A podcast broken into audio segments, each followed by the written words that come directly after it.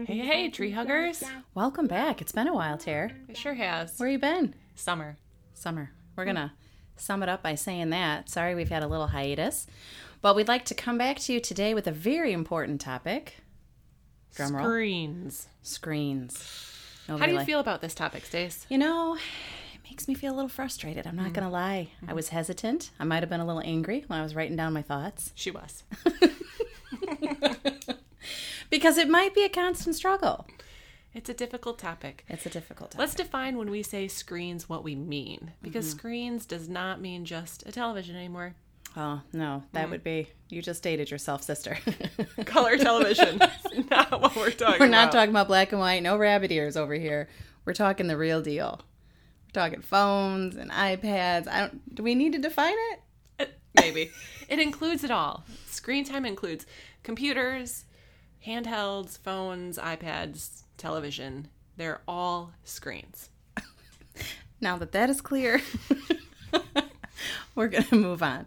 So we want to talk to you today about we're going to try to to categorize it if you will and not go all over the place. We want to talk about the concerns from an OT perspective, from a speech and language perspective, from a social perspective, and then also from how you the parent or educator how you communicate about screens. So we just want to talk about the importance of those factors and uh, why it's such a hot topic. Mm-hmm.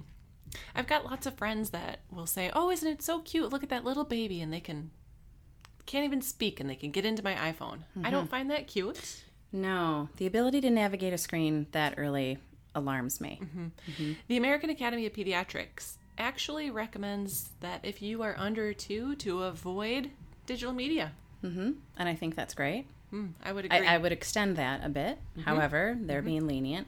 And then from two to five, they say no more than one hour. They call it high quality programming. Now, they don't define that. But I'm going to go with YouTube not being Probably not. probably high quality programming for a child. Mhm. The other thing that's concerning is uh, the World Health Organization is introducing the idea of gaming as an addiction as a diagnosis. Now, it hasn't necessarily been added, I think, to the DSM, but they are defining it. Uh, well, they have you can you can Google it. They have a lot of different uh, things that stick out. You have to have five of these ten things that that follow an addiction um, profile, if you will.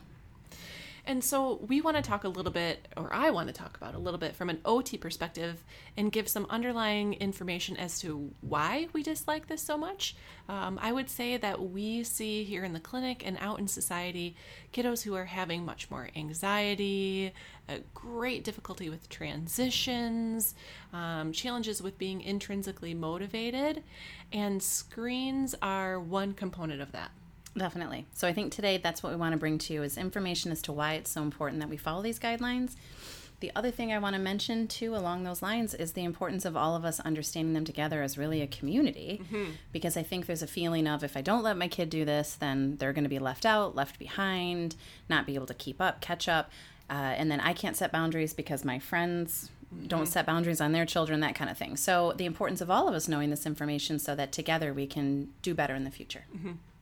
So, looking at screens from an OT perspective, let's talk about the fine motor skill development and what it takes to maneuver a screen. Okay, you could say, sure, there's some bilateral coordination. One hand holds it, and one hand um, isolates a finger and, and maneuvers the screen. All right. However, when you spend a significant amount of time controlling a screen or holding some sort of a um, controller, it actually does not help develop fine motor skills. So, playing too long on screens and with controllers actually decreases fine motor skill development. We need to be using our hands and our shoulders um, and our core to to develop these skills. Then, if we look at things from a visual perspective, things on screens tend to move very fast. They tend to flick very quickly between one image and another. Um, I find this to be no, most noticeable. Say, if I happen to have a headache and the television is on, I get nauseous. Things things move too quickly. Um, I also was watching my nephew play, and it, it was almost made me ill how quickly the screen was flashing. I was going to say, definitely the way our kids are used to that movement. Mm-hmm. You can tell even when you watch, um, you know, movies mm-hmm. and the way that movies run quickly now and the way that it goes scene to scene so fast that my children find it entertaining and I find it nauseating, mm-hmm. like you said. And when screens and when those visual images are moving so quickly, it actually does put your body in a state of fight or flight it actually does provide so much input that the brain goes, that's not safe. And eventually, you may reach this freezing point, which you see. Have you ever, um, again, I'm aging myself because I don't play games on screens, but I, I can uh, understand from watching a movie or television and you think, oh, I have to get up, I have to do something, and you're like, oh, I just can't get up. You're actually frozen, physiologically frozen. Mm, that's a good one. That's mm-hmm. a good point I haven't thought of. Mm-hmm. In addition, if we look at screens, we are living in this two dimensional world. Even though the screens try to look three dimensional, and, and some of the graphics are quite amazing, impressive, mm-hmm. it's a two dimensional world.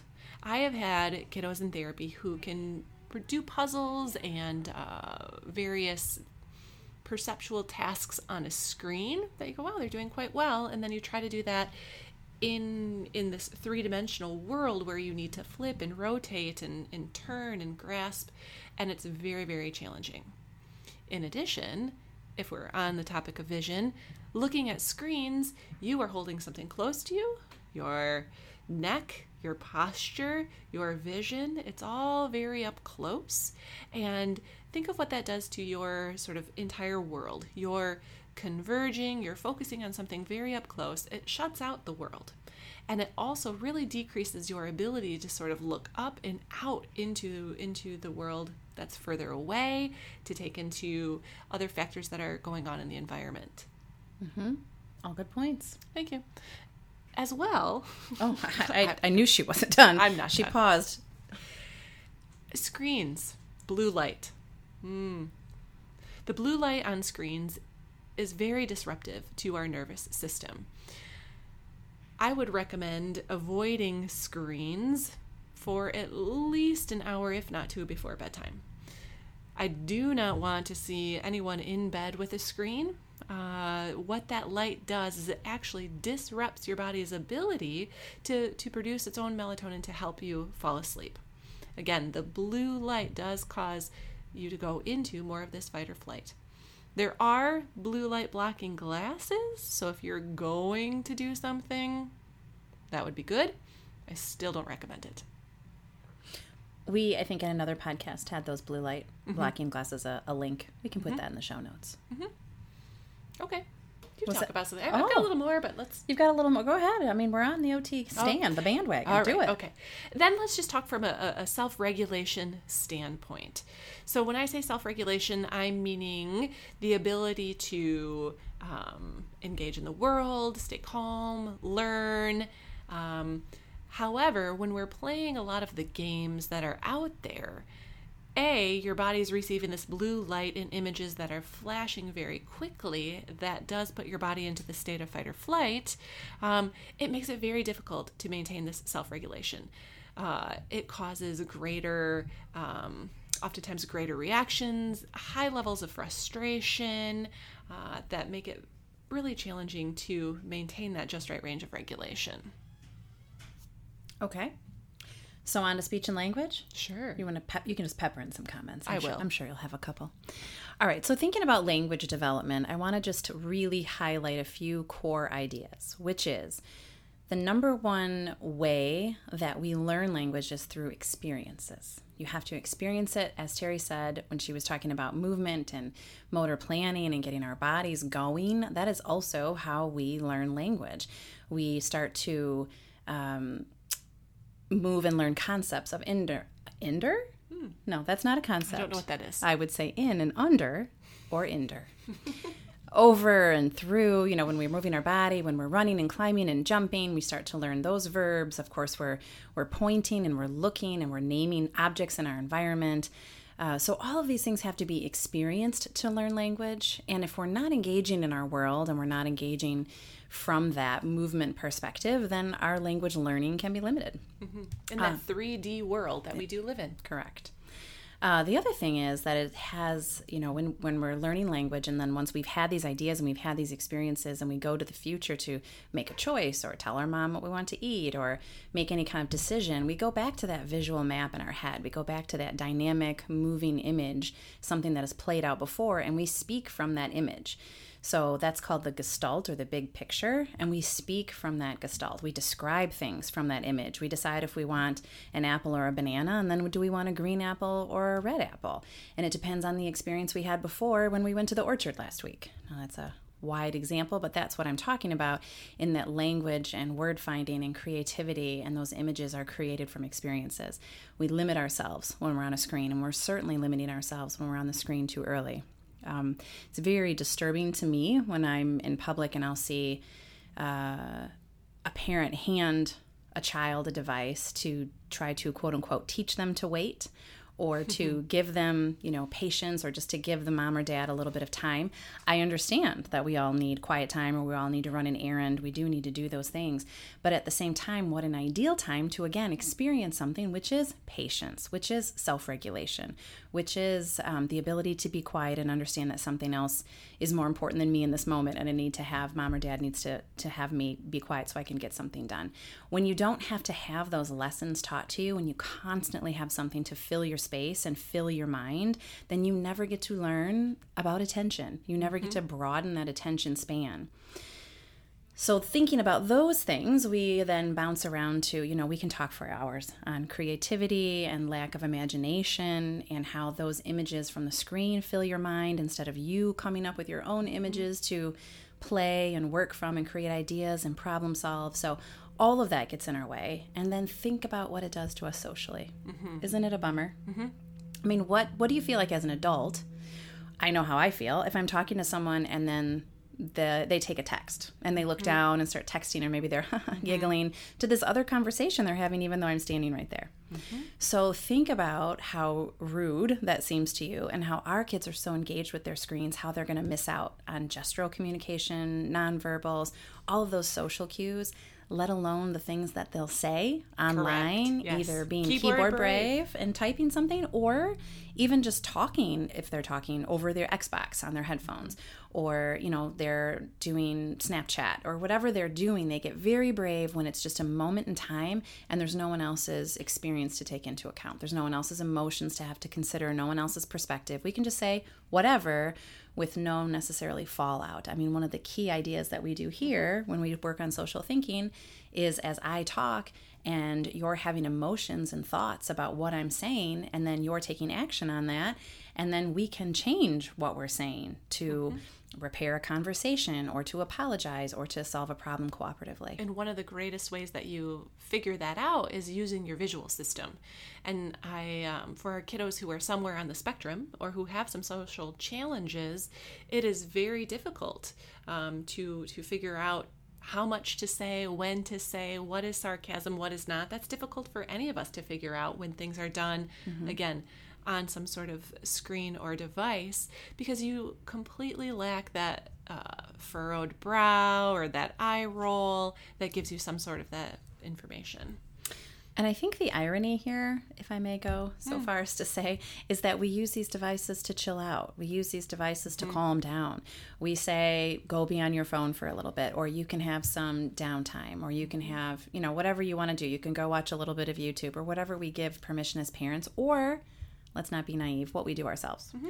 We're either scrolling through some sort of social media or we're reading an article online, but we are also giving that role model to our kids that that's what you do to relax. And the the content causes can cause anxiety, can cause comparisons.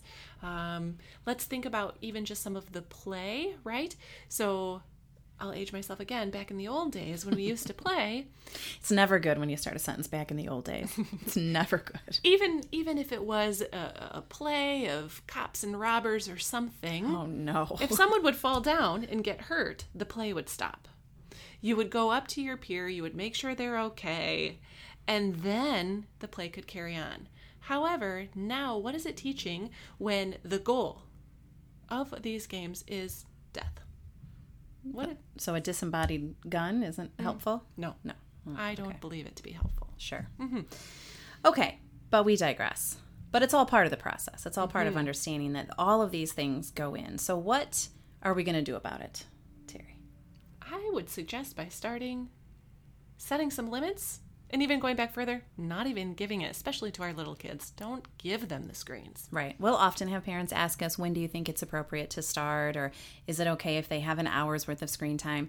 I mean, my, my, suggestion is always just the later the better. They're not mm-hmm. necessarily missing out on anything. They don't need to be on social media. We know as adults that Instagram, Facebook, Snapchat, whatever, it makes you feel left out. Mm-hmm. Uh, we don't need to introduce that early. We know what's happening now. There's there's um, when I go to orientations for my son for middle school and high school, there's a lot of information about. Uh, being a responsible digital citizen i mean these type of things are conversations we have to have constantly so we need to be modeling and setting those limits early early early now if you've already not let's say you already feel like you have kind of a an issue in your home and maybe you haven't set boundaries when they were younger is it too late to start and my answer would be Never. never It may be more difficult. Mm-hmm. But we definitely need to have these discussions together with our kids as to what do we think is reasonable and why. Because if, and now you have more information, I think, mm-hmm. to back up maybe what you've been thinking or maybe some of the concerns you do have. That if somebody, a friend, wants to call you out or someone wants to say, oh, it's not that big of a deal, I would hope that you would, you know, think about what you've heard and be like, well, it is a big deal. And here's why that I want to set these limits. So even if it gave you a little bit of a tool there, mm-hmm. that was our goal today. And also, something I want to point out is just not using that phone or those screens as a reward system. Absolutely. Um, it's not a discipline tool. It's again, you're teaching the child that the goal is to get on that screen. Mm-hmm. And in essence, our goal is generally probably something else, especially if it's in the academic world. Your goal is actually participation in the task or in the group or in the play. And what you're doing is saying, okay, you do this, and then you can go have your iPad time. So you devalue the actual task, you devalue the personal social connection and instead give a reward to those screens. So it's not a discipline tool. It's not something to dangle as a carrot or to take away and give more time. When people say they're earning iPad time, again, that is not uh, a present. That's Developmentally appropriate no, either. and not developmentally Or socially emotionally appropriate. So we need to teach balance. We need to make decisions together with kids respectfully about appropriate use of their devices and time. And once you make those decisions together as a family or together as a classroom, you need to follow through. And mm-hmm. you're going to need to help them follow through because they're not necessarily going to enjoy it, but you came up with it together. And your goal is to then be the facilitator of change. This is what we're going to do together. And that may include helping them figure out what else you can do. They may not have any other or very limited options of what it is that you can do because they have had very little experience being bored. And as Exactly. Stacy was mentioning earlier, developing then that creativity in, in your own internal images, let alone have the postural strength and stability and core and vestibular systems to handle outdoor play. Absolutely. There are so many books if you Google about the I generation and letting them be bored and how creativity comes from mm-hmm. boredom. Mm-hmm. So it is true that you're probably going to have to, for a while, give alternatives to what mm-hmm. you could be doing because honestly, they don't know. Mm-hmm. If the internet's not on, what do I do with my time? Mm-hmm. So parents will then get frustrated, like, well, I don't want to tell them what to do back in my day, et cetera, et cetera. Yeah, well, back in your day, you didn't have these distractions. So early on, you were more creative. You did have to create something out of nothing. I spent plenty of time being bored. Mhm. Okay. So teach balance, make those decisions together, decide what you're going to do, and then you absolutely must follow through. And um, hope you found some useful information here today to, to drive your parenting skills that much higher when it comes to these screens. Thanks for listening. Thanks for listening. Bye.